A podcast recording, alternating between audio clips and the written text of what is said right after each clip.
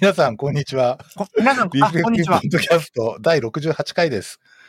リフレクティブポッドキャストは様々な友人や仲間をお招きして、家庭医療やプライマリーケアの話題を中心に小説、漫画、アニメ、映画、ドラマ、音楽などのコンテンツと、その背景のカルチャーや社会情勢に接続しつつ気楽に雑談するポッドキャスト番組となっております。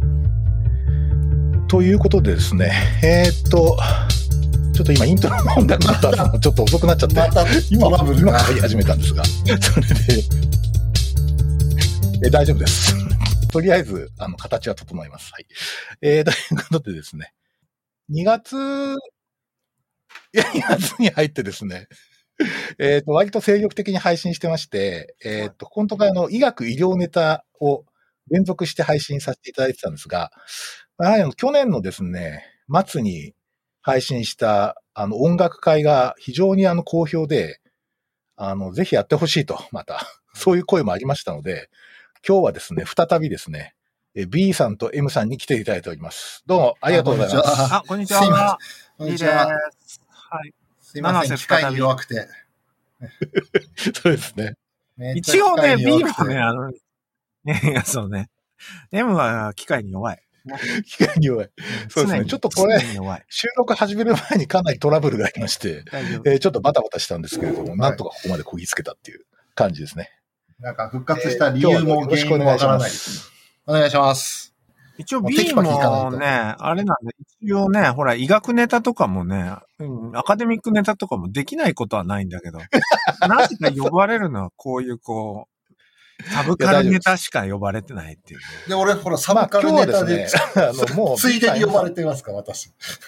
えっと、B さん、M さんということは、要するに音楽会なので、今日はですね、えー、っと、ちょっと前回は、まあ2020年の、まあ洋楽シーンを振り返るみたいな感じだったんで、そうですね。一回ちょっとやっぱり日本のシーンも考えてみようじゃないかっていうことで、ただその、2020年の邦楽シーンを振り返るってもちょっといまいちなんで、時期的に。ちょっとここはですね、少しあの、私たちのおじさんたちの えっと、自己形成史にですね、日本の音楽がどういうふうに影響を与えたかっていうことを、そういう観点から、まあ、俺の日本のポップス、シグニフィカント10曲みたいな、そういう感じでちょとやってみたいと思います。ポピュラーミュージック。はい、そうですね。毎、毎シグニフィカントポピュラーミュージック。ね、MC は被るね、もう言葉が。ごめんなさい。こういう遠隔会話に慣れてなさすぎだよね。そうね。え、あの、邪魔しない。黙黙り順番を決めて。いや、だから黙って。かぶりが。F、F 氏が喋ってるから。そうですね。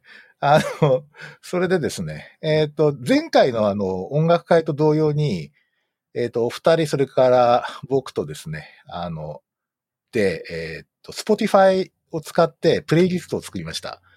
で、えっ、と、番組のショーノートの方にそのリンクを貼っておきますので、えっ、と、リスナーの皆さんはですね、あの、関心があったらぜひそのポあプレイリストを見ていただければと思います。よろしくお願いします。よろしくお願いします。そしたら、今、今いいよ。今いい。こういう感じで。今のタイミングがいい。うん、はい。はい。大丈夫わかりました。えー、ということでですね、えー、っと、ちょっと一人一人ね、少しこう、プレゼンっていうか、作ったこう、プレイリストを紹介していくって形でやっていきたいので、じゃあね、最初 B さんからお願いできますか？はい、ありがとうございます。まあ前回ね、あの、鳥だったので、今回は、えー、オープナーでよろしくお願いします。鳥だったえっ、ー、と、鳥だった、鳥だった。2、2番目だったよ、確か。もういいや。まあいいや。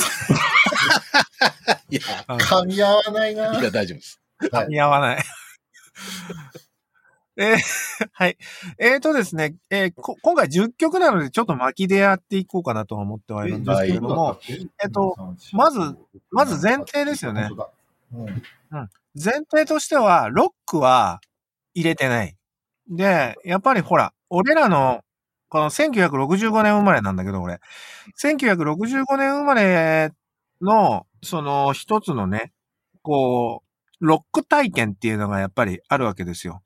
で、それはやっぱり13歳、すなわち1978年ぐらいから、まあ、19歳、えー、ですかね、えー、ぐらいにかけての、やっぱりロック体験っていうものはかなり大きなものなんだけど、まあ、あえてそれ、そのロックっていう なんだろうな。まあ、何がロックで何がポピュラーかってよくわかんないんだけど、一応俺の中でのロックっていうものは外したっていうことですね。うん、そうだよね。そんな、そうそう。で、そのロックを外した上で、でそう、微妙。微妙なところ。まあ、これからもうん、そうそう。これからもちょっとその、これは微妙だって話をしながらやっていくけれども、あのー、まあ、ロックは入入ってないっていうことです。はい。ただ、あのー、大事なことは、ロックは入ってないんだけど、ロックの文脈、そのコンテクストの中で出てきたポピュラーミュージックっていうところはすごいやっぱり大事なんですよね。まあ、例えば、チャーっていう、まあ、のがいるじゃないですか。まあ、チャーっていうのは、まあ、ロックかポピュラーミュージックかっていうと、まあ、ロックなんですよね。気絶するほど悩ましいけどね。気絶するほど悩ましい。まあまあまあまあ、そうそうそう。ただ、セラマサノリツイストは、まあ、ポピュラーミュージックっていう。なるほど。なるほど。わかりやすい。うん。あとね、もう一つね、実はね、フォークっていうのがあるんですよ。ああ。フォークを外してます。で、な、なんでかっていうと、やっぱ俺にとってのフォークってのがやっぱ大きすぎちゃって、で、しかも、その1978年ぐらいから1983年ぐらいまでにかけてのフォークっていうのが、まあ、やっぱり人格形成にとってあまりにも大きかったので、これは。え、それ日本のフォーク？え？日本のフォーク？日本のフォークですよ。ええー、そうなんだ。まあ、一言で言うと、さだまさしですけどね。あ、さだまさし。そうそうそう なるほど。で、さだまさしを入れ出すと、いろいろ大変なんですよ。ああ。うん。まあ、例えば、その、アリスを入れるかどうかっていうところですね。え えー、うん。難しいんですよ。でチューリップは、まあ、例えば、ポピュラーミュージックなんですよね。だけど、さだまさしはフォークで、で、まあ、松山千春はアウトですよ。いや、まあ、多少だからね。ああ、そうそう。いなくてもいい。そうなんまあ、いなくてもいい。そうなんですよね。難しいのが、例えば、オフコースっていう、ねあのグループ。あのあ、オフコースとかチューリップっていうのはまためちゃくちゃ難しいところにいるんですけれども、ただチューリップっていうのは、まあいろんな、まあこれから話をしていく文脈の中でポピュラーミュージックになっていくんですね。で、オフコースは、難しすぎて外しましたね。はい。まあ、そんな中で、そのロックとフォークはない中での、まあ、ポピュラー、俺、俺の人格を形成した、ポピュラーミュージック10曲っていう感じです。はい。じゃあ、そ、いきます。はい。はい。えっ、ー、と、まずは1曲目ですね。はい。えー、黒猫の単語、皆川治 1969。まあ、これ鉄板ですよね。鉄板だね。まあそうですよね。最初に聞いたレコードですよね。あれでしょ？あの、ペラペラなやつでしょ ?69 年って言うといくつ？また被ったね、今ね。被りましたね。難しい。難しいな。えっとね、69年って言うと B さん何歳ぐらい ?4 歳ですよ。ああ、そうか。うん、なるほど。えっ、ー、と、さ、4歳の頃、多分黒猫の単語と日記ニャッキを初めて聞いて衝撃を受け、これが音楽かって思った時に、多分ね、5歳か6歳の時にモンキーズのテーマが出て、お出て、で、モンキーズのテーマって、もう本当に衝撃を受けたんですよね。うん。で、多分初めて買ったレコードはその2枚。モンキーズのテーマと黒猫の単語。か、買ったんじゃないでしょ買ってもらったん？まあ 5歳だから。5歳だから。親に、親が買ってきてる。ちょっと待って。そこ突っ込むの？あ、すいません。言葉尻を捉えて。本質じゃないで、本質じゃないで、進めてください。うん、まあいいや、うん。そう。で、まあ、黒猫の単語はね、なんだ、なんだろうね、あれね。だから、今まで聞いていた童謡だとか、そういう、桜、桜とか、蝶々とかそういうところから逸脱したポピュラーミュージックっていうのを初めて浴びたってそういう感じかな。多分うん。あこれ元曲は洋楽だよね。確か。あ、そうですね。まあ、単語ですからね。なうんと言ってもね。あ、そうだよね。単語だよね。うんうんで、実はね、その B 面に、あの、日記ニャッキっていう曲があるんですけど、そうなんですね。この日記ニャッキっていうのがまたね、衝撃的にいい曲なんですよ。好きなもの、ラーメンと、みたいな、そういう曲なんですけどね。まあ、それでしたね。はい。まあ、これはまあ、王道です。はい。はいで、そっから始まって、まあ、なんで、黒猫の単語とモンキーズに薫陶を受け、で、その後、まあ、西城秀樹に行くんですけどね、俺の場合、基本的には。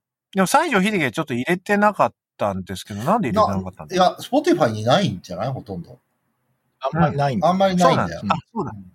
えっ、と、小学校3年生の頃、そのバラの鎖情熱のバラ、情熱のバラブルーノート情熱の嵐。情熱の嵐。あ、情熱の嵐。やめろと言われてもってやつ。そうそうそうそうそう。そして、あれだよね、ロー、まあ、傷だらけのローラ。ローラね。そし、うん、そして、そうだよね。あとなんだっけ？二人だけにこの愛が生まれこれはね、ちぎれた愛ですね。ちぎれた愛。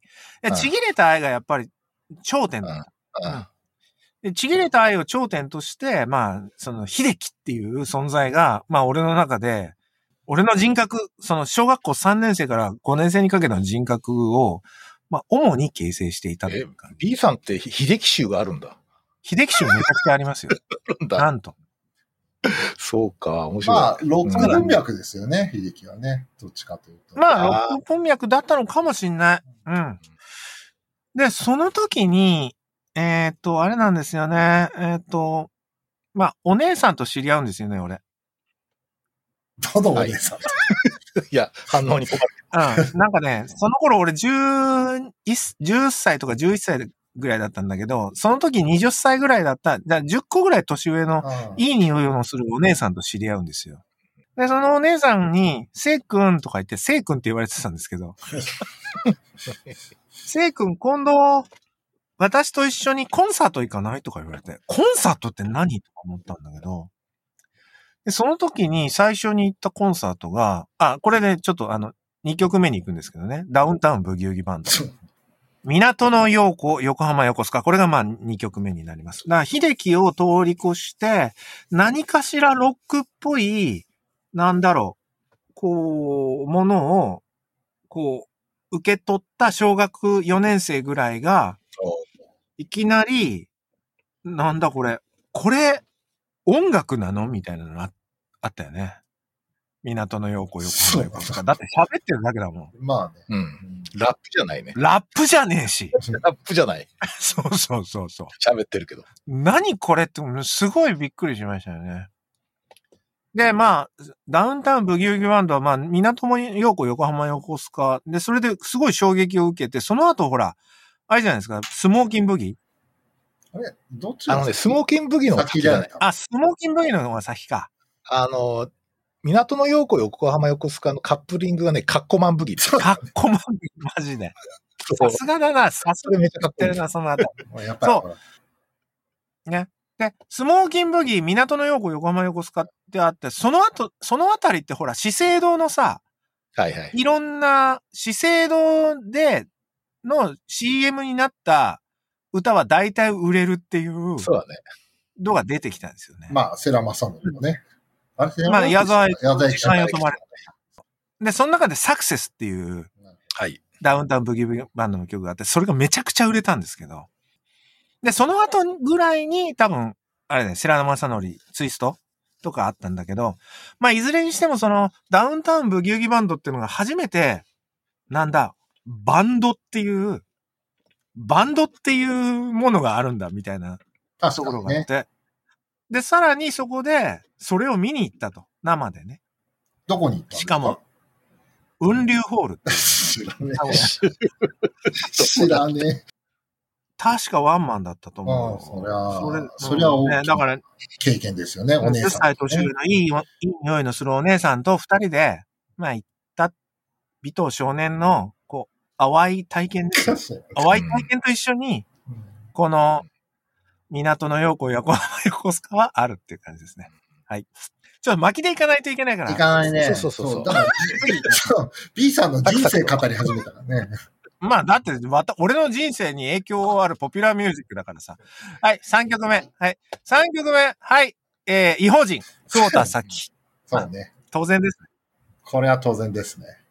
まあ、ここは当然ですね。1979年。えっ、と、14歳でしたね。中学校1年生。びっくりしましたよね。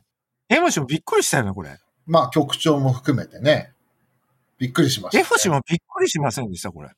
まあ僕はだいぶ年取ってたからね。まあ、だって皆さんとあれですよ。10歳ぐらい違うから。まあ、そうだけど要。するに、中高大と違うわけで。そういう人なんですか。うんまあ、そのくらいのね、長さが違うわけだから。うん。まあ、でもね、あの、美人だなと思いました。そこ？はい。そこ？えっ、と、本名、久米さゆりって言うんだけど。あ、はい。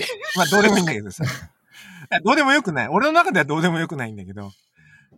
まあ、とにかくびっくりして、えこの世にこんな音楽があるんだっていうのはありましたよね。ただ、その時ってびっくりするような音楽がどんどん出てきて、まあ、まず五大悟出てきましたよね、モンキーマジック、後でね、俺も言うけどね。あったそそして、あと、原田真二のね、タイムトラベルとかが出てきて、こんな音楽がこの世に存在するんだっていうので、ものすごい興奮した時期ですよね。っていうのがありました。まあでも、まあみんなこれをびっくりした。で、とりあえず今、この1965年生まれの人間においの、の中で、違法人にインパクトを受けなかった人間はほとんどいないっていう、まあそういうことです。あ次行きます。あ4曲目が、どっから行こうかな。う。飛ばし始め年代順に、年代順に行くとうん、スペクトラム、トマト一本。ね そうね。スペクトラム。これ俺も入れようと思ったんだよね。うん、ここはね、でもまあ難しいよ。俺の中ではね、ロックっちゃロックだから。これはでもロックじゃないの？そこは難しいところだ難しい。でもほら、うんスペクトラムってキャンディーズのバックバンドでしょ？まあそれもそうだし、あとね、スペクトラムってな、年に1回ぐらい平凡明星とかに載ってたんだよ。乗ってた。あのね、平凡明星に乗るっていうことは、ロックじゃないっていうこと。なるほど。うんえ、そうなんだ。乗ってたんだ。そうそうそう。へえ。そうなんです。俺ね、だから、スペクトラムが乗ってる時の平凡明星だけ買ってた覚えがあるもん。えでもその時、石野真子とかも乗ってて、石野真子の次にスペクトラムがょ。乗って、石野真子は乗るでしょ。石野まあ乗るんだけど、でも俺、石野真子好きじゃん。知らないよ、そんな。あ、そうなんだ好。きなんだよ、石野真子が。プリティプリでティ。本当は石野真子を、はいまあ見たいんだけど、でもまあスペクトラムが乗ってるからっつって、それを買うみたいな、そういう少年だったね。ただ、スペクトラムはあまりにも特別すぎて、うんと、実はまあ中学生っていうか、俺の高校生の時の全てがスペクトラムだったと。ああ、高校。高校ですね。へ俺さ、鼓笛隊やってたんだけどさ、で、トランペットすごいじで、みんな回すんだよね、こうやってくるくるね。くるくるくる で、俺さその頃から体がでかくなってきたから、でっかい、でっかいのになってきたんですよ。トロンボーンとか。で、回すんだよ、トロンボーンも。ねそう。衝撃でしたね。面白い。衝撃だったよね。インザスペース、あれ、あ、そうそうそう。いや、ね、大学になって、あ、これは、スペクトラムって、そういうことか、アースウィンドアンドファイヤーだったんだって。後からね気が後つく付けになってあ後でね。うん。後付けになってっ後付けでね。うんねていうのがあります。はい。次いきます。えー、次が、1980年。ジェニーはご機嫌斜め、ジューシーフルーツ。意外ですね。これまた微妙なところだね。俺はもうポピュラーミュージックですポよ。ピュラー。選挙、だってさ、俺とか M 氏のさ、まあ、中学校体験のすのさ、一番の大きな体験は YMO じゃん。あ、俺入れちゃったよね。後で言うけどあ。むしろ。まあ、YMO なんだよ、やっぱり。うんそうそう。だからさ、YMO なしに、今の M 氏とか俺がいるはずがないわけよね。ね。そういう人いるよね。な、そうな、どういうとこが影響を受けたの？YMO? だってね、みんなあの、あれじゃない、ラ体操とかしたでしょ ?YMO で。運動会のさ、BGM ってライディーンじゃないですか。玉入れとかやるとき。うん。あと、ツンデレなところかな。か。なるほど、なるほど。うん。ツン、そのなんだ、あの、え、なんでツンデレなの？っていう。YMO 出てきてみんなすげえ、もうみんな YMO のことが大好きだったんだけど、その後さ、プラスチックスが出てきて、あはい。P モデルが出てきて、ヒカシュがね、まあなんかよくわかんないさ、なんていうの、こう、まあ五流版、五流グループが出て、五流にしちゃうのか。まあでも大好きだったんですよ。大好き。P モデルもプラスチックスも大好きだった。で、その時に、でも、でもね、みんな基本的にはロックだったんですよ。ねえ。うんで、。その時に、ポピュラーミュージックとしてジューシーフルーツが出てきたっていう。テクノ歌謡ね。近田春夫。そう。近田春夫。まあ、だから近近田田春夫は本当にすごいと思う。うん。近田春夫ってやっぱね、なんだ、基本的にはロックをポピュラーに変える、やっぱ力があるんですよね。うんうん。まあほら、ビブラストーンって、あの、ラップのね、あの、うんまあ、伊藤聖子と近田春夫が日本のラップを、まあ、根付かせたっていうか、うんうん走りだったんですけれども、でもやっぱその、近田春夫がやっぱりすごかったのは、やっぱラップっていうすっごいわかりにくい音楽を、ポピュラーミュージックとして、やっぱりこう、紹介していったっていうところも、やっぱすごいんですよね。まあその走りがジューシーフルーツだったと。ね、今になってパフュームとか、薬師丸悦子とかがカバーしているっていうのを見るともう泣きますよね。え、そうなの？そカバーしてんだ。まあ基本的にその路線ですよね。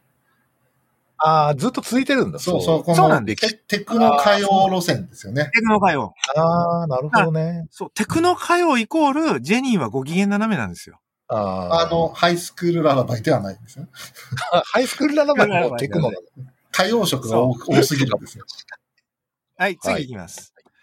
あーっと、あ、1981年、えー沢田健二、渚のラブレター。来ました。これね、沢田健二は大きいね。沢田健二は、まあ、なんていうのかな、この、俺ら世代の中では、ちょっともう、なんだ、無視しすると、ちょっとおかしいっていう感じだよね。うん。なんか無視、どうしてもできないから、沢田健二が、あの、TOKIO とかやってた時って B さんとか M さんっておいくつぐらいなんですか？俺多分小学生？?6 年生。小学生ぐらい。うん中1ぐらいかな。11ぐらいだよね、TOKIO とかはね。そう。あ、そうか。そうその年代なんだね。なんだっけ、バットチューニングってあの、むる紫のコンタクトを恋のバッ入れてトチューニング、。恋のバットチューニング。あれ俺なんか中2かなんかの修学旅行の予選会でやったもんね。マジで？ほうき持ってて。はい。あの、目。目描いてね。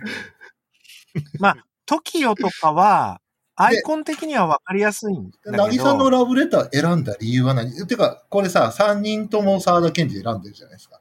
選んでるあれなんだよねね。。うん。渚のラブレターはね、まあそれこそ TOKIO とかさ、カヒットがありますよね。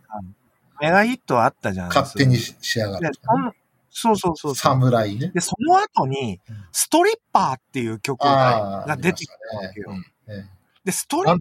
パー、えーって思ったじゃん。思わなかったあれ。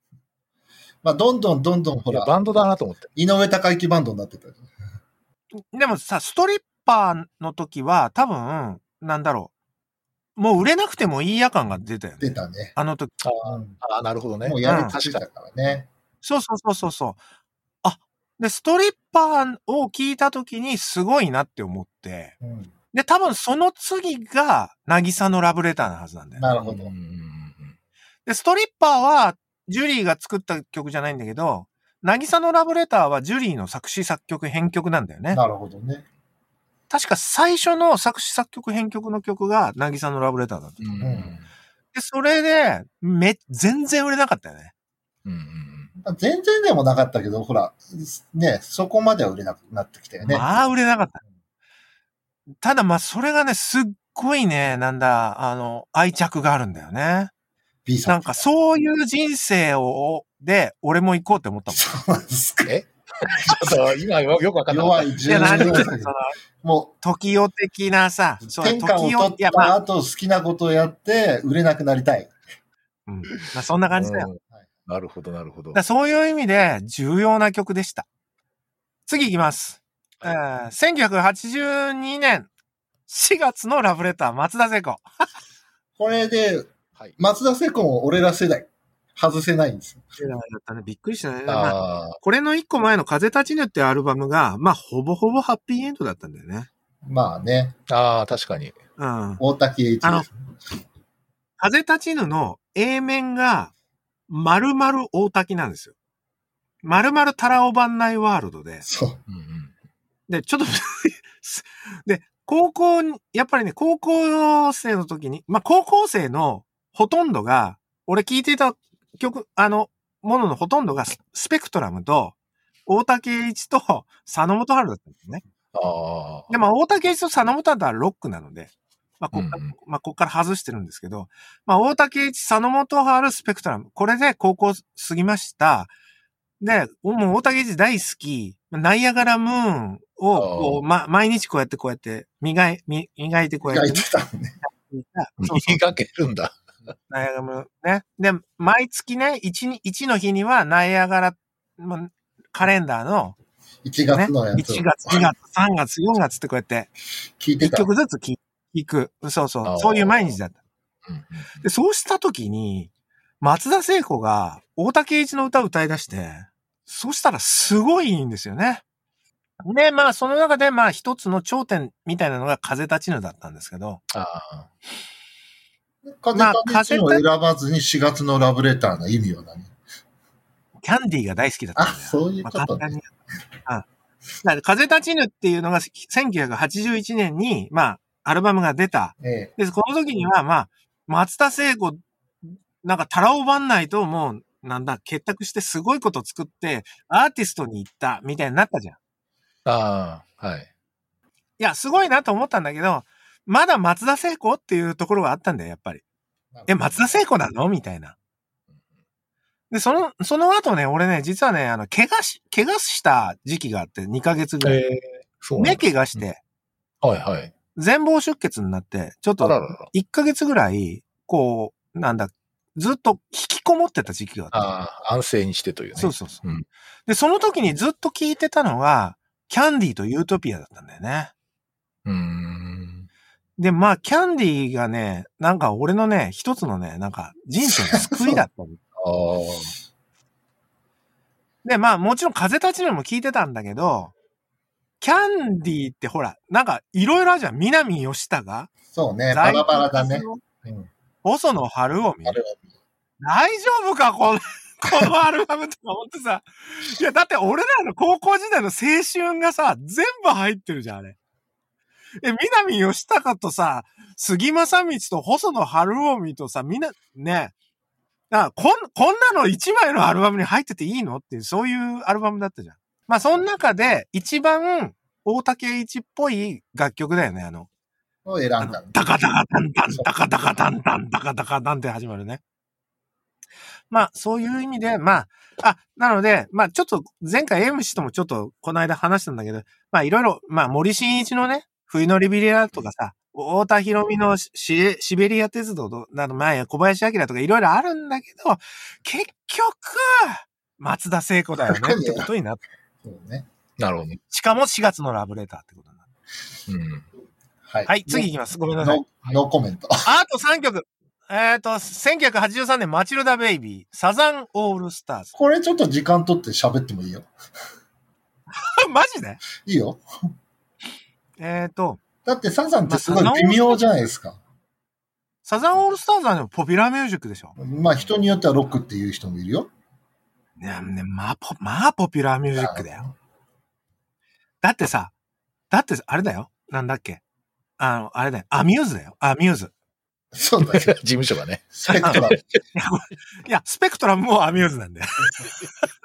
あのね、アミューズ、アミューズ事務所の最初のアーティストが、スペクトラムとサザンオールスターズなんだよねあ、。そうなんだ。そうなんです。一期生っていうか最初に契約した人なんだ。で、実は、えー新田一郎は、一時アミューズの社長だったことがある。え、マジ？マジですか？そうそうそうそう。まあ、このあたりもね、まあ、あるあるなんだけど、まあ、そういう、そういうぐらいなんですよ。うん。で、まあ、アミューズ、まあ、まあ、でもね、まあ、サザンって、なんていうのかな、距離感がすごい微妙だったじゃん。そうですね。な、何との？何との？いや自分との。ああ、なるほどね。大好きって言いにくいね。うん。例えばさ、あの、人気者で行こうとか、ヌードマンとか、あのあたりのサザンが好きって、恥ずかしくて言えないじゃん。まあね。あ、そう。言えなくはないけど言いにくいよね。まあ言いにくい。うんヌードマン大好きとかさ、人気者で行こう大好き。ね、言えないね。言えませんよ。だけどこのマチルダベイビーというか、そこですよすよ。だから、だからさ、そこにさ、鎌倉が出るじゃん。出るね。大学3年生の時に。そのぐらいだね。うん。で、鎌倉はさ、まあ名盤だよ。名盤中の名盤。もう、もうサザンオールスターズで1枚選べといえば、まあ鎌倉だよ。だよね。だね。僕はタイニーバブルズだな。あタイニーバブルそれもいいけどね、確かにね。いいんだけど、ちょっとそこはね、まだほらちょっと、勢いで、勢いで作っていた頃の作品だから、まだねな。るほど。ちょっと大人に俺たちもなってなかったね。そうそうそう。で、いろいろな、ま、だだからさ、そのタイニーバブルズとか作ってって、シーチョ言葉とか作ってって、ね、まあそういうステレオ太陽族に行って、ヌードマンに行って、ね、まあ人気者で行こう行って、で、鎌倉に行く前に、スランプがあったんですよ。あああ、そうなんだ。そのスランプの時に作ったアルバムが、綺麗っていうアルバムで、はい。これ全然売れなかった。うん。その綺麗の一曲目です。だいぶ、ひねってありますね。なるほど。ただ、桑田佳祐は多分、このマチルダ・ベイビーっていう曲が大好きで、で、まあ、一言で言うと、ブリティッシュ・インベージョン、あの頃の、まあカルチャークラブだとか、シンプルノータリンとか、シンプルノータリンって言っちゃった、シンプルマインズとか、あのあたりの、が出てきた時に、なんか自分も、桑田佳祐がその時スランプだったんですよね。うん。その時にブリティッシュインベージョンが出てきて、なんかちょっとカルチャークラブっぽい曲作ってみなきゃ、みたいなんで、まあなんか適当にう。んアイデンティティがわ、よくわかんないまま作ったのが綺麗っていうアルバムあるんで、うんでも綺麗がなければ絶対鎌倉はなかったんですよね。で、その時の、なんかこうね、いろんな桑田佳祐の、こう、思い悩み葛藤が詰まった一曲。これがマチルダ・ベイビーですね。すいません。次行こ大丈夫です。う。はい、すいません。あと2曲。割と音楽について語ってるね。そうそう。1983年。なんと、原田真二クライシス、セーブ・アウア・ソウル。来たねしかもこ、れ、意外です。うん。原田真二がほら、ダーンとキャンディーとかでドーンといったところでないものを選んできたよね。そうそうそう。まあ、あのさ、それこそああいうさ、タイニーバブルズの、あのあたりのね。だからその、原田真二天才って言われた時あったじゃん。まあ、ビリー・ジョエル、和製ビリー・ジョエルって言われててさ、うん、わー、わー、みたいな。原田真二すごい天才、みたいな。で、結局それでしょ、しょぼくれたじゃん。で、しょぼくれて、アメリカ行って、帰ってきて、で、松田聖子と付き合い出したじゃん。そうなの？あ、そうなんだ。そうそう知らなかっそれは知らな松田聖子と付き合う前に、アメリカい、まあ、才能が枯渇してアメリカ行って帰ってきて、帰ってきた時に、1981年ぐらいに、モダンビジョンっていう、まあ、アルバムを作ったんです。これがまた、さっきの桑田佳祐、まあ、あの、サザンの綺麗と同じぐらいのと時に作ったんですよね。で、やっぱりね、モダンビジョンも、すごいやっぱその頃の、その、まあ、ブリティッシュビートミュージックの影響すごい受けてたんですけど、その、今までの原田真二、その和製ビリー・ジョエルっぽさで食ってたものと、やっぱり全然違う形でこう帰ってきて、うんで、俺、そのね、なんていうかね、やっぱりね、あがき感っていうか、なんだ、かつて天才だった俺、みたいなのの、そういうかそういう好きだ話好きだね。ね。一度こう頂点に上り詰めてからこう何かっていう。そうそう。かつて天才だった俺があがいて、そしてこのまた再生していった一曲、これがセイバーワソルですね。なるほど。僕これこの一曲泣けますよ。聞いあの聞かせてもらったんですけど、なんかもろも、もろ洋楽ですね。もろ洋楽です。もろ洋楽。なんか節回しっていうか、フローも完全に洋楽のフローになってす。あの、最初からサビだしね。で、すそしてね、なんかね、もう本当にね、こう、こう、素の原田真二と、あともういろいろコテコテ、こう、テクニックをつけた原田真二が、もういろいろこう、ぐちゃぐちゃになった後に、シンプルにこういった感じ？はい。もうこれがね、最高ですね。もう泣けます。ぜひ聞いてください。はい。はい、最後。えー、今度私どこか連れて行ってくださいよ。森高千里、1989年。昭和の最後の、俺を虜にした。虜にしたね。俺も選んじゃったけどね。虜になったね。完全に虜だったね。だって俺、だって俺なんで長崎に研修医研修医長崎行ったかっていうと、もう、北九州地方の女子と付き合ってみたいってそれだけだもん。それ、よくあるよね。それ、例えばほら、沖縄に行くと荒垣結衣がたくさんいるんじゃないいや、そうなんです。そういう感じ。近いよね。マジですがいるかもね。いや、でもこれね、衝撃、俺も選んでるんですけど、衝撃的です。したね。攻撃だ非。軸あそうなんだ出力派宣言ね。どういうとこが衝撃なの？マルクスって思ったもああ、そういうことか。うんなるほど、なるほど。ん。もうね。なんだ、資本論よりすごいって思った。ああ。非実力派宣言。で、しかも、今度私どこか連れて行ってくださいよですよ。確かにね、なんか日本語がそのまんま面。白いよね。まあ今でも、今でも大好きだ大ね。好きで。はい。うん。じゃあ、B さんの10曲はそういう感じでまとめていただいて。はいすいませんありがとうご以上でざいます。いやいやいやいやありがとうござい素晴らしい。だんだん慣れてきた。じゃあ、今度 M さん行きましょう。えっ、と、B さんが割と音楽的な話が多かったんだけど、えっと、大体世代俺 B さんと同じぐらいなんですよ。ちょっと下なんですけど。なんで被るところ結構あるんですよ。で、まあ、いくつか被ってるんですけど、あの、まあ、被ってるところでも選んだ曲がちょっと違うっていうのが面白いなと思ったのと、だいぶ被ったね。ね、さっき B さんが言ってた、まあ、ポピュラーミュージックって何って話があるじゃないですか。で、確かにそれはあって難しいんですよね。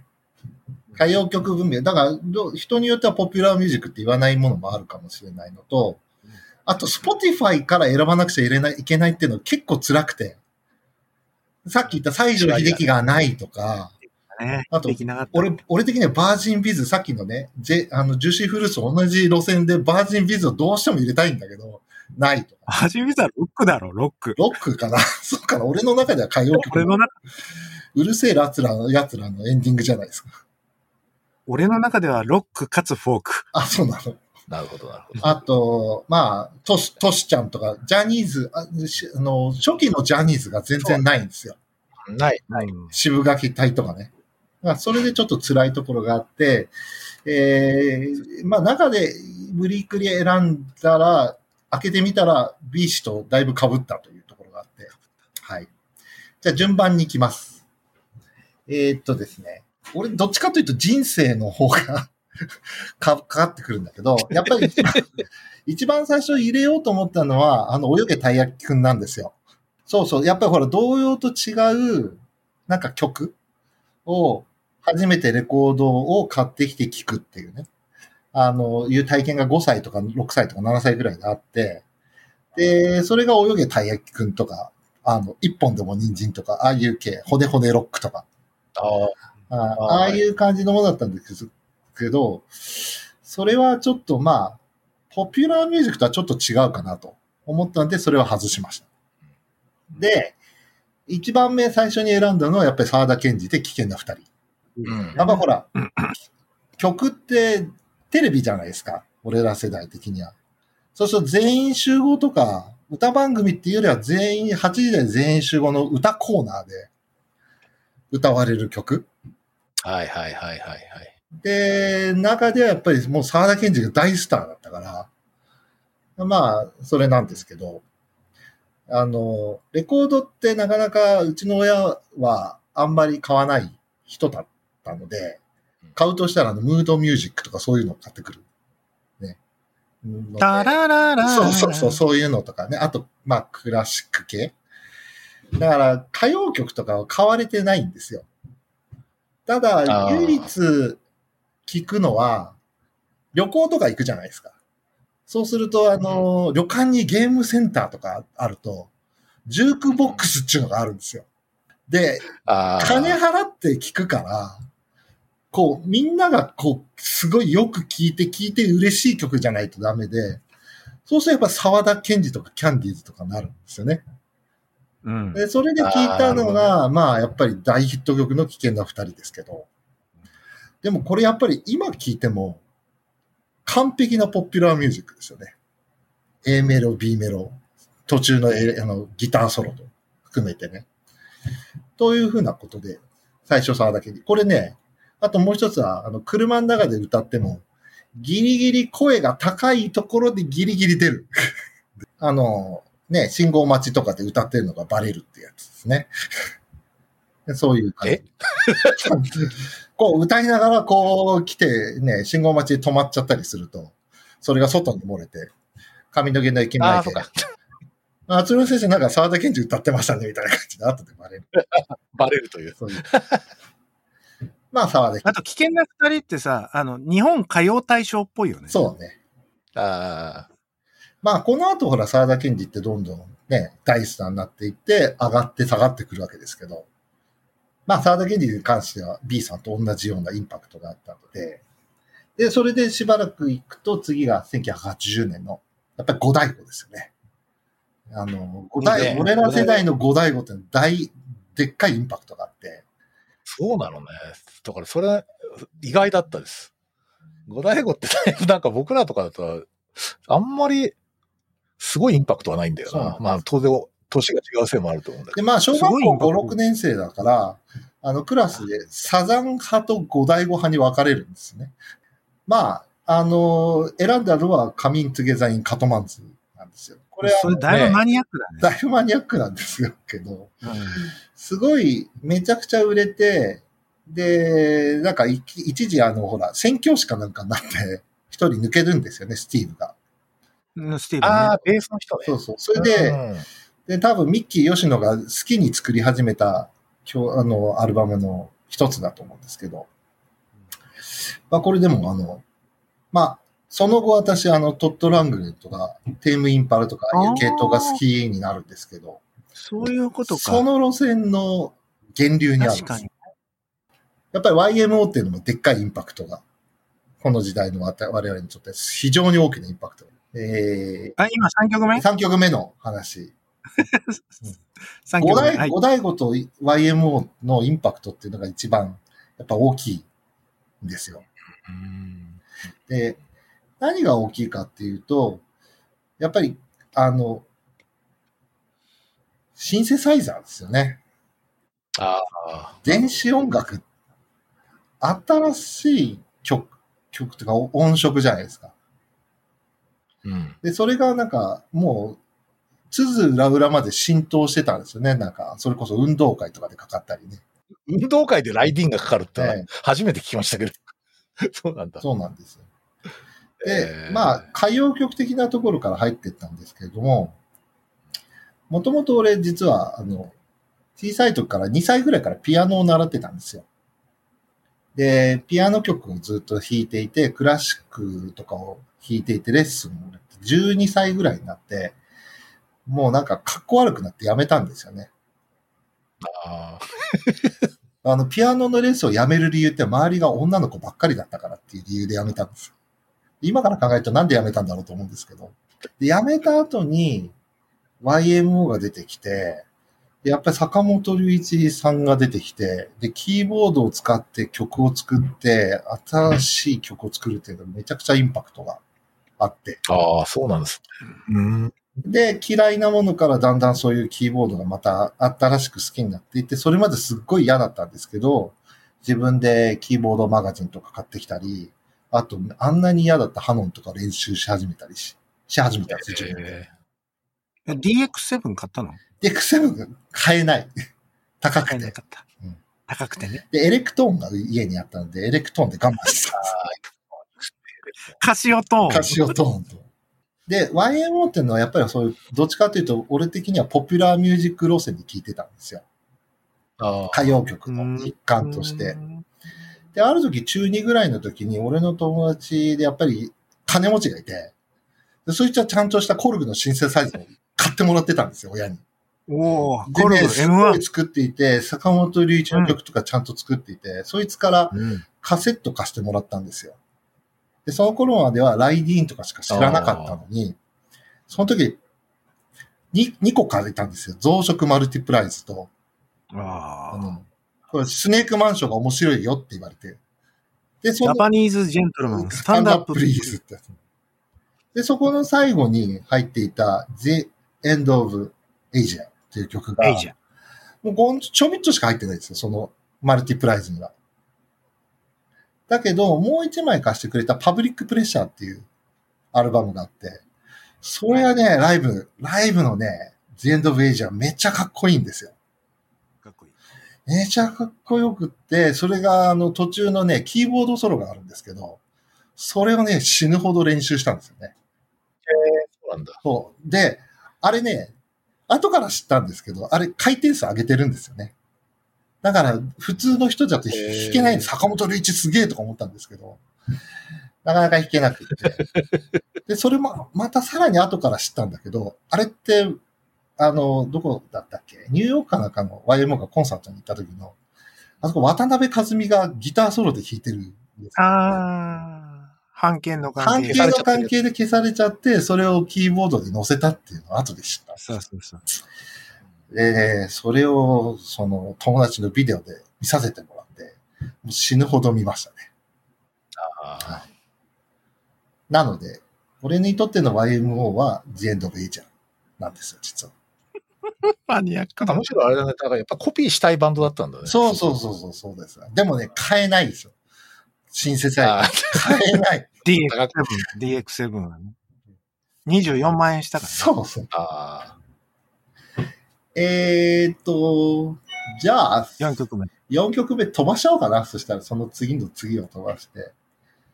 で、1984年の TM ネットワークまで一気に飛んじゃおうかな。TM ネットワーク。TM ネットワーク1974-16光年の訪問者。これはあの、ロックっていう人もいるけど、俺の中ではポピュラーミュージックなんですその路線で。で、TM ネットワークが出た時のインパクトってでかくて、ー TM ネットワーク。クのインパクトよりも DX7 のインパクトなんですよ。それどういうこと？あ、機材をこう並べてるっていう。いや、あのね、DX7 っていう。そう、機械が MIDI で、それまでは曲を、音色をシンセサイザーってすごい最初から作んなくちゃいけないのに、あの、もうプリセットされてレフェム音源ってのがあるんですけど、作れるんですよ。でも、それって、80年代の音ってガラッと変わったんですよ。だから、じゃん、あの、バンヘイレンのジャンプの、チャッチャッチャッチャッチャッとか、あはい。アーハのチャラララチャッチャッチャッチャッとかね、あれ、あと、ね、80年代の音全部 DX7 なんですけど、ああ、なるほどね。で、あの、その頃私、あの、キーボードマガジンを熟読していて、で、ミディオだやっぱりねミディオキーボードマガジンってマニアックな人しか読んでないんで、な、そのナンバーとかキースエマーソンとかそういうのしか載ってないんですよ。そこに小室哲也が出てきて、で、DX7 ですっごい、あものすごい、こう、なんていうかな、歌謡曲をやり始めたんですよ。あ。あで、それがね、この、あ。あ、そうファか。ーストアルバムです。TM ネットワークの。うん。で、になるほどね。今でも覚えてる28万だったかな。買えなくもない。でも買えないみたいな。で、憧れだったんですうち。のバンドのキーボードは買ってたね。ひどいよな。そう。ん金持ちは買ったんです。あのお前とか言って。うん。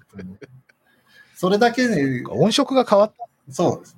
えー、ということで DX7 のインパクトで19だね。で、まあ、ちょっと戻って、まあ、またこれも B さんと被るんですが、松田聖子ですよね。やっぱり歌謡曲から、その五大五とかそういう風なところから中2ぐらいになるとちゃんと、あの、音楽を聴き始めるようになるんですよね。で、ビートルズから入って、やっぱり大竹栄一とか、で大竹栄一、細野晴臣、まあ YMO 文脈で。で、遡ってってハッピーエンドに繋がってくるんですけど、で、その頃同じように出てきたのが、俺なんか世代だと思う。みんな松田聖子大好きで。ああ。中2のあの合宿になるとみんなあの、何ですか、スコールだったっけ？パンアップルか？あの、松田聖子はこうやって口こういう風にやってるやつだね。あるわ。あの全員持ってあ、る。パイナップルね。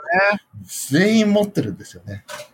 パイナップル全員持ってたね。そう。でもなんか夏、あの、バレーボールとかやって暑い中で戻ってきて、昼寝とかしてアイス食いながらみんな松田聖子聞いてる。で、その流れで、その、後から知って、それと同じぐらいで大竹栄一っていうのが出てきて、実は大竹栄一が松田聖子のアルバムを作ったと。風立ちの作ったと。で、聞いたら、A 面全部アロングバケーションですよね。そう。100%びっくりしたね。ほぼ。うん。で、それで、やっぱりその体現した B さんは4月のラブレターをキャンディから選んだけど、俺は伊勢一秒物語。なんでイチゴ畑で捕まえてじゃない、いちご畑ではないです。これはあの、やっぱ俺アロングバケーションが大好きなので。で、大瀧詠一はスポティファイうんあ聞きましたにない。あ、大瀧詠一さんないんですか？ないであそうなんです。ないですアロングバケーションはない。ちなみに、あ、ロングバケーション今年で40周年です。そう。ああ、40年。いやー、40年も経っちゃったね。だったね。はい。面白いな。やっぱり、ちょうどその世代、世代がやっぱり違いますね。すごい面白い。うん。で、まあ、やっぱりこの辺も同じなんですけど、次。えっ、と、1980年、エポ、パークアベニュー1981。結構渋いですエポはね、俺ね、中学校時代顔が似てるって言われたんですよ。ただそれだけなんですけど。ね。あ EPO はあ。ね、それだけ。ただそれだけなんです。まあでも、あの、ナイアガラ文脈ですよね。ダウンタウンとか、あの、シュガーベイブのカバーから入ってますし。でも、 EPO は、やっぱりね、 Spotify には実は半分ぐらいしか入ってなくて、一番いいアルバムが入ってないです。本当はハーモニーを入れたいんだけど、うん。入ってないので、この Park Ave. 1981を。え上司のポップスです。っていうことで、はい。うんえーっと、その次が飛んで、やっぱり大学生ぐらいになってくるのかな。大学生になってきて、次はもう森高ですね。森高千さ ん。これ B さんと同じじゃないですか。同じなんですよ。同じ。じゃないですか。これね、あの、これ私の理論で、ニューオーダーっていうバンドがあるんですけど、まあ今も活躍してる。ジョイディビジョンから始まった暗いバンドなんですけど、ポップ、エレクトロポップですよね。めっちゃいいんですけど、ニューオーダーが日本の歌謡界に与えた影響ってすごいでかくって、でかいね。ねあ、そうなの？パクられて、めっちゃくちゃパクられてるんですよ。ままずは、荻野目洋子。荻野目洋子とか、あとウィン、ウィンクもそうでしょ？寂しいね。ウィンクだっけ、うんあれもニューオーダーですよね。うんあ、そうですか。ニューニューへえ。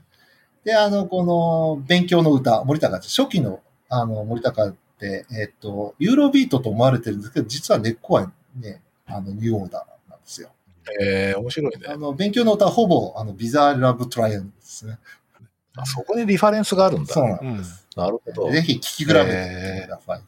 はい。あと、それとね、勉強の歌、あの、もうあの、日本の国歌にしていいんじゃないかと思う。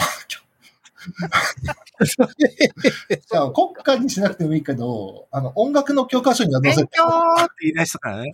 すごい、こう、小学生に音楽の授業で歌わせたら、みんな勉強するようになるんじゃないかな。あそう。勉強はしないよりする方がいいわだ。真実ああ意、味わかんない。すごいメッセージですね。うん、今、あの、うちの子供が小学校行くと、朝、あの、登校の時にかかる曲って、ドラゴンクエストのオープニングなの。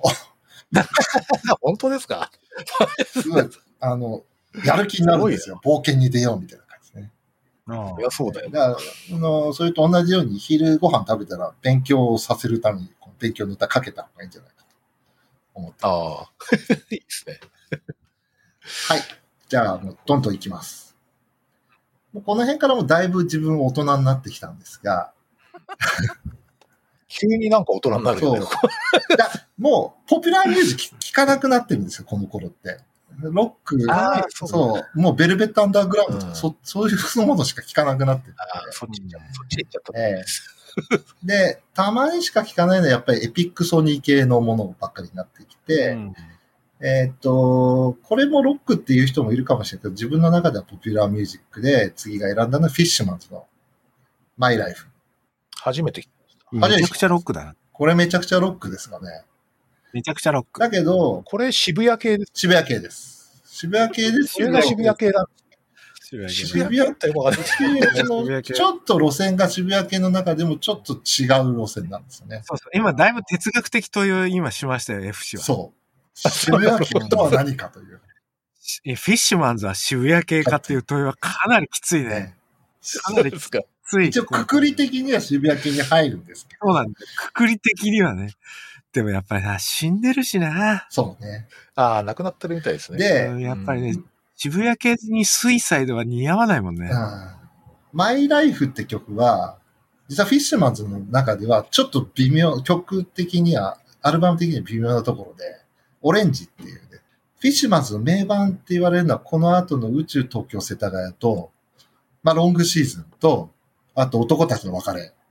この三つでもなんか世界観が確立するんですけど、そこはロックっていう文脈に B さんの言うとになると思うんですけど、まあそうだ。ロングシーズンだって何でしたっけ ?50、50分ぐらいだっけ ?35 分ぐらい。うん、そのぐらい。ね30分ぐらい。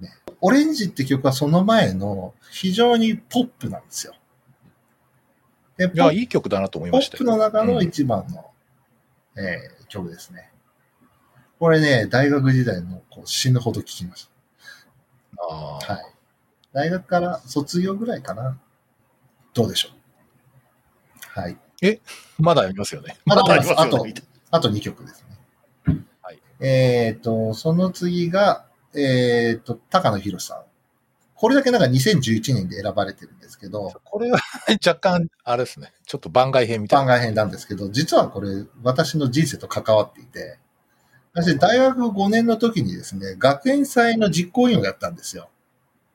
うんうん。で、それでですね、えっと、まあよくあの頃バブルだったので、アーティストを呼んでライブをやろうっていうことになったんですよ。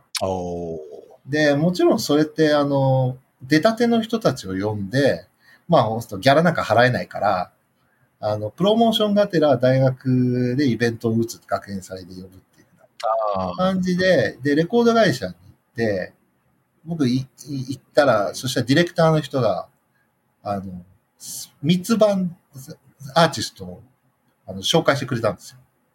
で、一人が高野博士。で、で、デモテープもらったんですよ。すごいでも。う一人が庄屋。で、もう一人が、なんか帯広でデビューしたての人がいて、で帯広だから北海道、札幌、僕は北海道だけど、は札幌だったら来ますよ。で、それがドリカムーだったんですよ。え、マジ？そう。すごい。ただでやりますよ。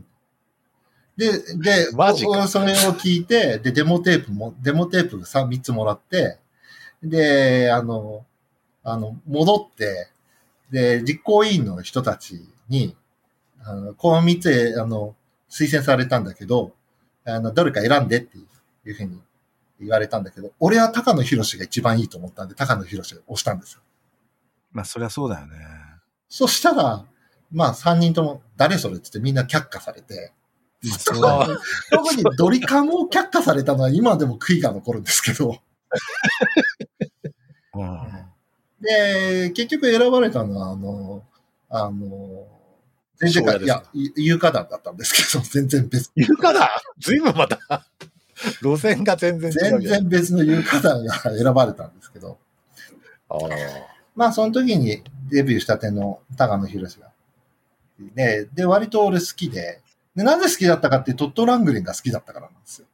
この頃。あー、なるほどね。で、何年かして、高野博はトット・ラングレンにプロデュースされて、で、ベスト、ベステンダンクだったかな虹の都へっていう。それが一番の高野博のピークなんですけど。実は彼は卓録が趣味で、で、トット・ラングレンの I saw the light っていうのを、まあめちゃくちゃ大好きな俺の曲があるんですけど、それをカセットであの自分で作った曲があるんですよ。で、それがすげえ出来が良くて、自分もなんか似たようなことやってたんですけど、レベルが違うなと思って。ああの、YouTube で。聞いていただければ。それで、で、2011年になって自分でセルフカバーして、アイソーザライト日本語直し直してやったんですけど、そういうことか。そう。で、原曲よりいいです。高野博のアイソーザライト。うんうん。で、ぜひ聞いていただければと思います。大学の教授になっちゃいましたけどね。なっちゃいましたね、京都の京都精華大学。へえ。まあ今でも地味にやってます。ああいう立ち位置が割と俺は好きっていう感じです。この人も渋谷系ですか？高野博士は渋谷系ではない。ではないですかどっちかというとビートニックス文脈？あ、そうだね。だから、いわゆる、ムーンライダーズ一う派。ん一派だね。ああ、そうなるほど、なるほど。うんうんはい。すいません、時間取っちゃって。最後。最後、岡村ちゃん。ポップの枠に。入れます。大好き。すごい好き。は今回初めて聞いたけい。ど。初めて来たんですか？岡村ちゃんは他にもいい曲いっぱいあるんですけど、あのー薬の影響がまだない頃の、あ、そうなんですかプ。リンス色が出始める頃でしょ？はい。あ、なるほど、プリンス。あ、でもなんか、うん僕が短縮シュート決めたら君どんな顔するだろうっていう曲とか。えー大好きねえこう、あの、日本語がおかしいです。トラック書いてとにかくこの辺からもう、あの、私が衝撃を受けたのは、この、ヘポタイヤって何っていうですね。まあ、とりあえず、M 氏とカラオケ行くと必ず歌うよな。そうね。あなんすか、ヘポタイヤって。答えがわかんない。謎なんですよ。ね謎。謎な言葉がある。謎。謎な言葉。はい。まあ、もう、もう、もう、あの、薬にははまらないでほしいと、切に願っております。うんでも大学時代俺よく岡村ちゃんに似てるって言われた。そうなんです。似てるは確かに。ここの人は渋谷系じゃないですよね。渋谷系じゃないです。渋谷はい渋谷系じゃないんですね。そうですか。わかりました。はいあ、でもすごいいい曲だった。ゆい初めて聞いたの独尊。はい。うん。並べてみるとすごいエピックソニー集がしますね。そうだね。なるほど、なるほど。とはいいうところでした。ありがとうございます。だいぶあの予定の時間が近づいてるので、あ、そうなんだ。ごめん、長くなった。あの、いや、大丈夫です。えっと、僕の方は軽くいきたいと思います。最初に言ったんだけど、ちょうど僕 M さんと B さんと、そうですね。だから、中高大の違いがあるんだよね。だから、うん。10年ぐらいの。10年。うん。だから、おそらくかなりその、文化圏が、そうこ今回話聞いて、いや、どっかでガラッと変わったんだなと思ったですね。なんか。やっぱりこのそのもう10年の差ってすげえでかい。じゃあ、まず最初からいきます。えーっと、僕が最初に挙げたのは1962年の無責任一代男です。植木、仁。まあ、ここはでもまあ、衝撃王道ですよ。うんうん。うん。うん。もう、だからこれは僕はし、えーっと、だから、小2か3ぐらいだと思うんですよね。で、ゲバゲバ90分だね。まあ、いや、ゲバゲバもうちょっと後かな。もうちょっと。で、やっぱり当時はね、僕はやっぱりあの映画のファンっていうか、怪獣映画とか、その、うん東宝の映画のファンで、もうとにかく特撮とか好きだったのね。で、必ずあの特撮映画って2本立てなんですよ。で、い一本は例えばゴジラ系の映画があって、もう一本は若大将シリーズか、はいはい。うんえっ、と、植木仁のクレイジーキャッツ系なんです。あの、うんクレイジーキャッツ系の映画で、で、一回入ると出なくていいんですよ、昔は。入れ替えがなくて。うん。だから、まあ、朝一で入って、夕方までずっといるわけ。そうすると、何回も怪獣映画見たいから、そうすると、だけど怪獣映画の後に必ずあの、若大将とか植木仁とか出てくるので見ざるを得ないわけですね、こうやって。見てるうちにだんだん好きになったっていう。うんだからどっちかというと映画館、映画館がもう近く、あの結構駅ごとにあったぐらいの時代なので、その後ほら皆さんが一番好きなドリフが出てくるじゃないですか。あはいはい。うん。僕ドリフよりもクレイジーの方が全然好きなんですよ。そのなんかそ、りゃそうですよ。なんかね、なんとなくね、笑いがいいんです。上品、上品っていうかね、まあ、ジャズですよね。ジャズ。ジャズ、ジャズミュージシャンね。はい。ねということで、ちょっとね、やっぱり映画とかね、テレビドラマ系のなんか影響がすごい大きいですね、僕はね。うんが次がですね、その関係なんですけど、加山雄三ですね。で、加山雄三が僕な、あの、まあ、初期はとにかく名曲ばっかりなんだけど、えーっと、僕が一番衝撃を受けたのは、その彼が自分で曲を作ってるってことを知った時なんですよ。あ断工作断工作。うん で曲を作っ、歌う人が曲を作るってなんかね、当時の子供心に、え、そんな人いるんだみたいなのがあったんですよわかるわかる。それがすごい衝撃だったのと、あとやっぱりあの、まあ、バックに寺内武とブルージーンズそうね。めっちゃかっこいいよね。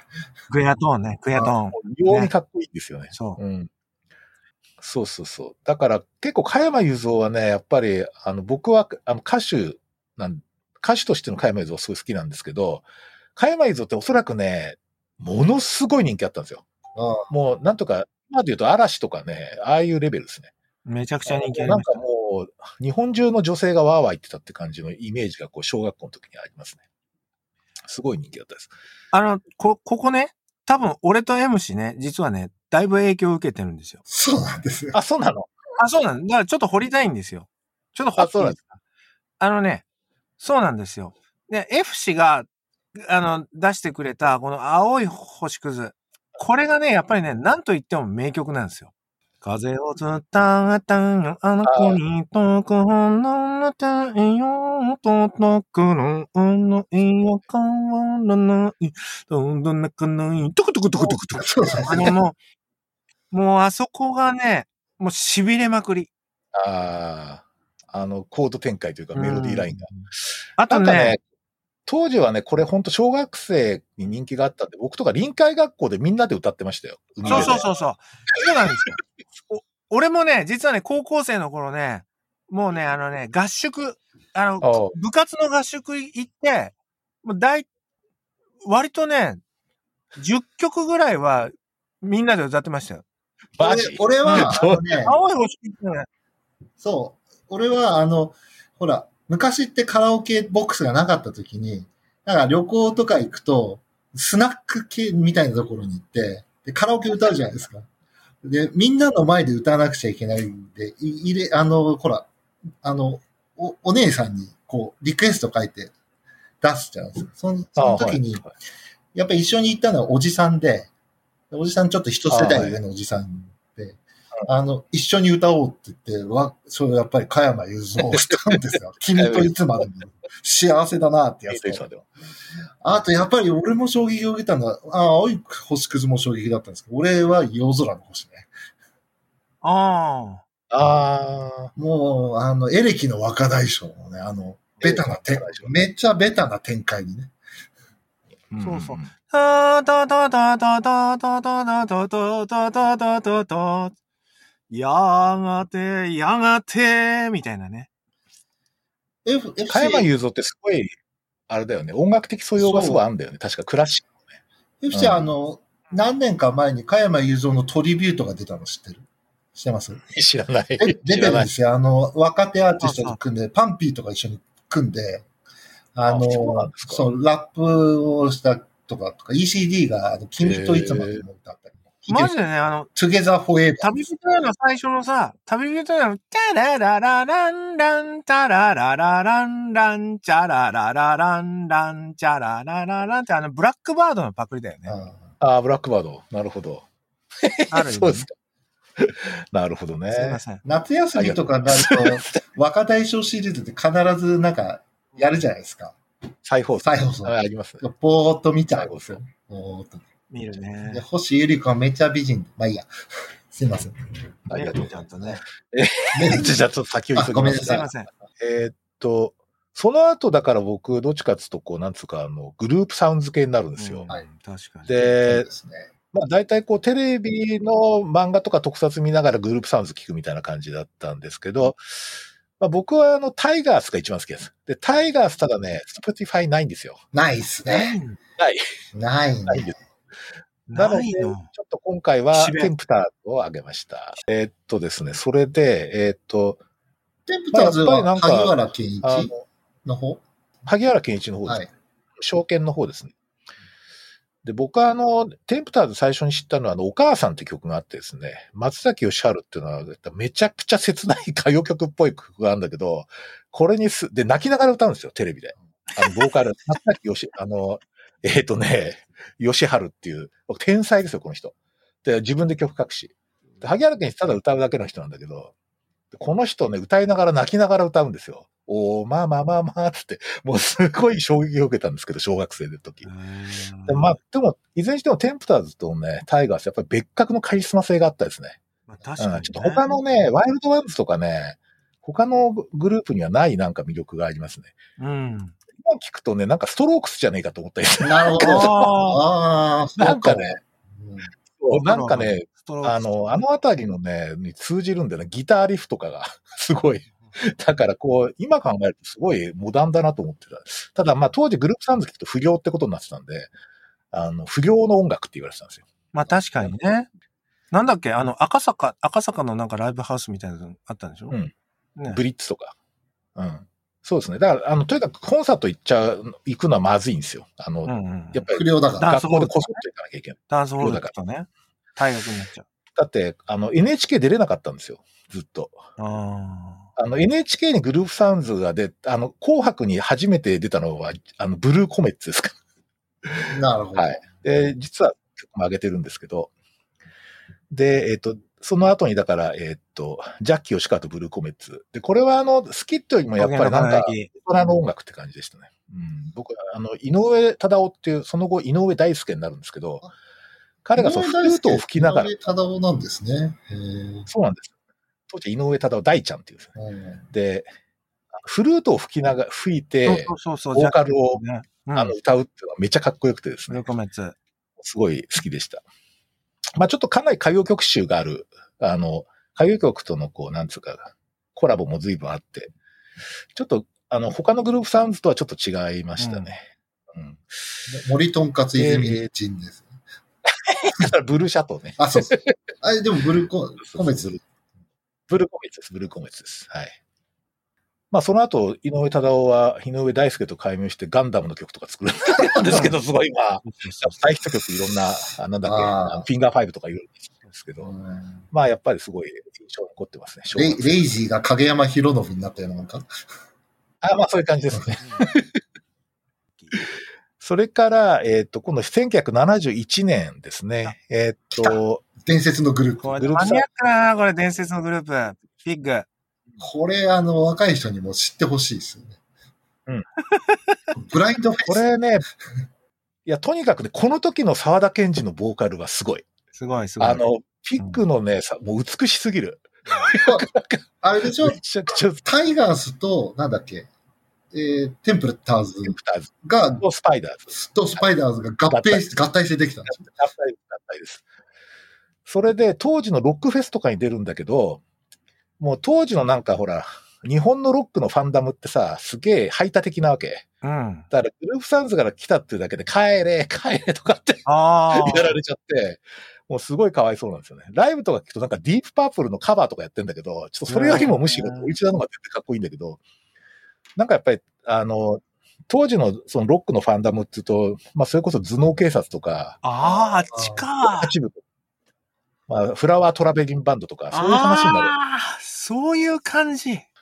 ちょうどだってこれ70年代の前半だから、えーっと、それこそ向こうのそのヒッピー文化とかが。うんそう、アメリカのポリキャンドとかわーってなってた時、いろんなことが起きてたのと連動して日本のロックシーンもあったので、うんだからそれとかで、で アイドルから来たっつうんで、もうめちゃくちゃ叩かれててですね、すげえかわいね。かわいそうだったけど、これ本当に今、 Spotify でちょっと聞けるので、ねぜひ聞いてほしい。そのあたりの時代の、こう、なんか、あの、はちみつぱいとかの、こう、位置づけとはちみつぱいはか、知りたいですよね。FC 的には、FC 的には、あの、なんだ、北山修的、加藤和彦的なところは入ってこないんですか？フォーククルセイダースはね、うんあの、入ってこない。入ってこないん ちょっとあんまりねあんまり来なかったんですよ。あの、聞いてましたよ。入ってきて酔っ払いとかね、イムジンガーとか。面白いな、まあ、あんまりあれをコピーしたいとは思わなかったな。うんやっぱりね、グループサウンズの影響をね、今回振り返っててめっちゃでかいと思った。でかいんだ。マチャーキ。マチャーキじゃないんだよな。マチャーキではない。あの、やっぱりギターポップですよ。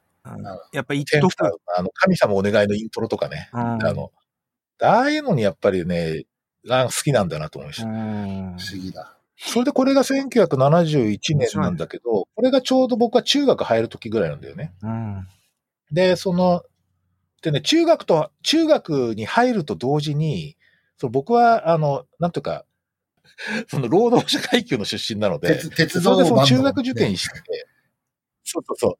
それで、すごいこう、あの、なんとかな、練馬区の方の、あなんかお嬢さんとかお坊ちゃんがいるような学校に中学受験して入るわけですよ。そうするとね、みんなね、何聞いてるかって言ったらね、サイモンとガーファンクルとかね、あ洋楽聞いてるのみんな。あだから、なんかその、なんかね、それを、そういう話についていかないとね、なんかね、あの、女の子から嫌われるような感じになるわけ。はいはいはい。それはねまあ、それこそあの、そ映画の卒業とかと、とかもね。そうそう。含めてそういう感じ。うん。だからなんかね、あの、洋楽だなって、ただ僕、この時やっぱりなんか、その洋楽いろいろこう、一生懸命こう、ラジオで、あの、ポップスベスト10とかあるわけね。ラジオで。で、そういうの聞いて、こう、何が流行ってんのかな、みたいな。ダイアトーンの感ね。ダイアトーンポップスベスト10。そうそうそうそう。ああいうラジオ番組でこう、どんな曲流行ってんのかな、みたいな。はいはい聞いてたんで、実は音楽的には、この時期は、あの、ほぼね、洋楽なんですよ、僕。うん。まあでもそういう時期ですよね。うんトム・ジョーンズそう。いう時期ですよ。完全にね、トム・ジョーンズが好きだったんですよ。で そこからソウルに行っちゃうんですよ。ああ、なるほどね。でもトム・ジョーンズ今も現役だから。あ。今も現役。そして、火星人が来たら、トム・ジョーンズの声で全員駆逐できる。だからあの辺からこうなんかソウルっぽい、ソウルが好きになったかな、すごく。はいはい。ただ、その、日本の音楽としてはむしろこの時初めてこう女の子に興味があるっていうか、その、はいはい。やっぱアイドルを追っかけるようになるわけですよ。まあまあ。そうなんそうするとなんかね、最初に僕、ルックス的に完全にこう打ち抜かれちゃったのが、小柳ルミ子です。そうマジで？はい。全然わかんんない。全然わかんないと思います。あの、一番ね、素晴らしかった時期は2年ぐらいですから、最初の。ああ。そうなんだ最初にコンサート行ったら、小柳ルミ子のコンサートが初めてです生まれたマジで？今じゃ J リーグ解説者だもんね。そうですね。いや、ほんとね、ルックスがすごい好きだったですね。も、持田香織との接点がなさすぎる。いやいや、そんなことないって。まあいいや。そんなことない、そんなことない。えっとね、いや、それでね、まあなんかこう、めちゃくちゃ追っかけてたわけなんだけど、はいはい。同時にね、流行ってたつか、むしろ僕曲として好きだったのは南沙織。まあ、まあね全くどうはわかるね。うんまあ、森高文脈でね、ね。ある意味。もうだから本当に堤京平がおそらく一番力を注いだんじゃないかっていうぐらいの人なんまあ、だよね、実は。当時。うんで、やっぱり沖縄出身で、そのアメリカンスクールに通ってるっていうだけでなんかね、なんか違う人ですよね。超、違う人。調布のアメリカンスクールに行ってる沖縄から来た英語の喋れる女の子みたいな。感じで、なんかすごい、あの、だから、こう、えっ、と、中学では大体南沙織派か、あの、天地まり派って分かれてましたね。小柳ルミ子派った やっぱり。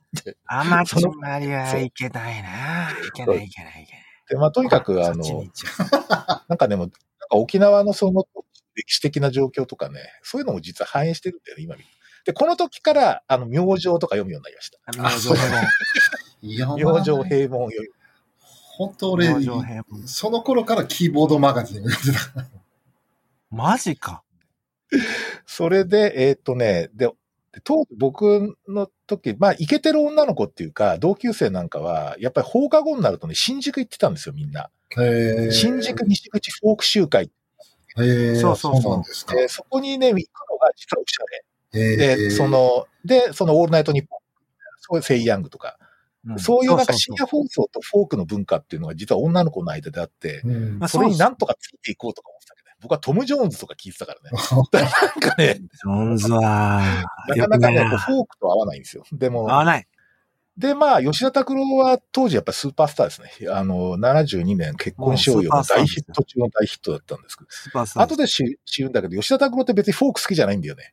まあディランが好きだけど、ディランがフォーク音楽フォーク音楽やってるつもりはないっていう。ポうん。まあ、そこ言うと、 YO-KING に、の話になっちゃいますけどね。なんかね、でも吉田拓郎はすごいやっぱりあの、当時エレックレコードってあったんだけど、エレックね。そ。こからいろんなこうあの、フォーク系のミュージシャンが出て、ちょっとあの、あの同級生と話し合わせるためにあの、泉谷しげるとかですね、うん。ケメとかです。ちょっと待って、あわ、話合わせるために泉谷なんですか？泉谷とか、あそとはれはどうなの？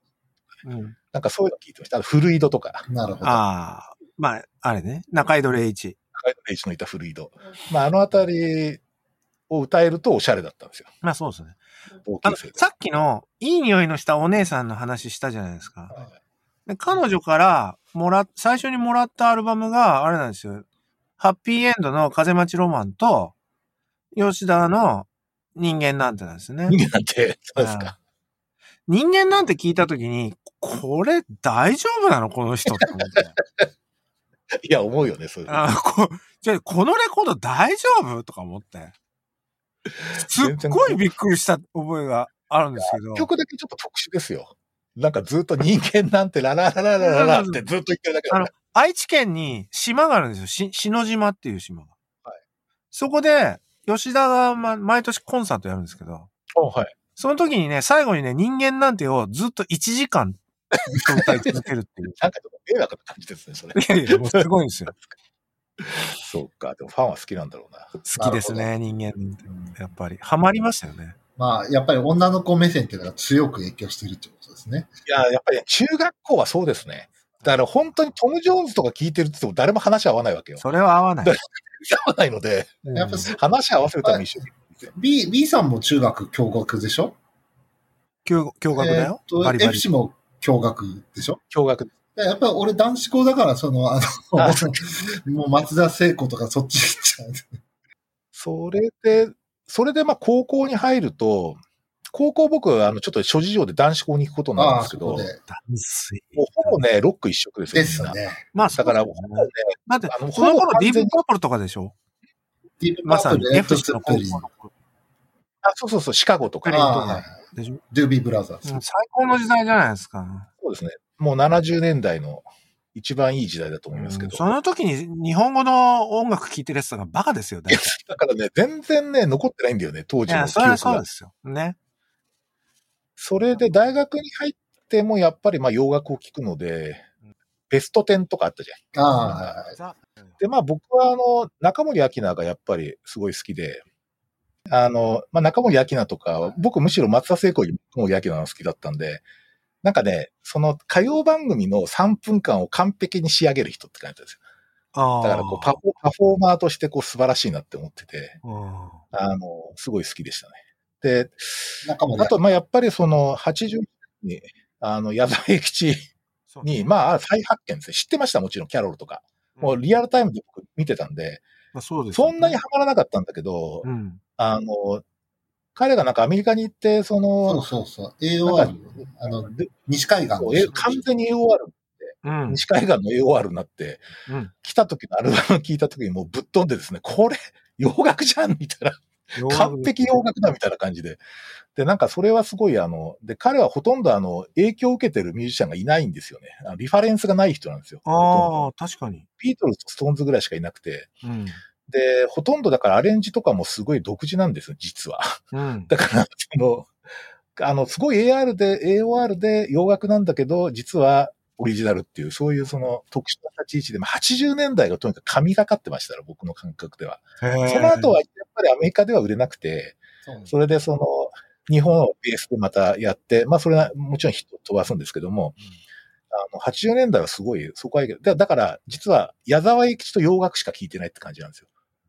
あの、つまりその、ああの、80年代とか大学卒業して研修医になってからうん。30歳くらいまで。なんかそういう感じでしたね。はい。なところが僕の10曲ということでございます。いやー、楽しかったな。よく喋りましたね、皆さん。なんかこう総括すると、あの、なんか共通なのは沢田研二です。そう、ジュリーですねジュリーで。いやーもう、あの、ジュリー、うちのすぐそばに実は前住んでたんですよね。そんな話があった個人情報だね。そう個人情報でもう今引っ越したんだけどね。まあそんな感じで今日は、ちょっとありがとうございました。うまくまとまらないけど。いやいやいや。結構でもね、なんか文化的背景っていうか育ってきた背景がすげえ分かって。面白かったです。ありがとうございます。どうも今日はありがとうございました。ありがとうございました。ありがとうございました。では、はい、すいません。まとまりなくて、はい。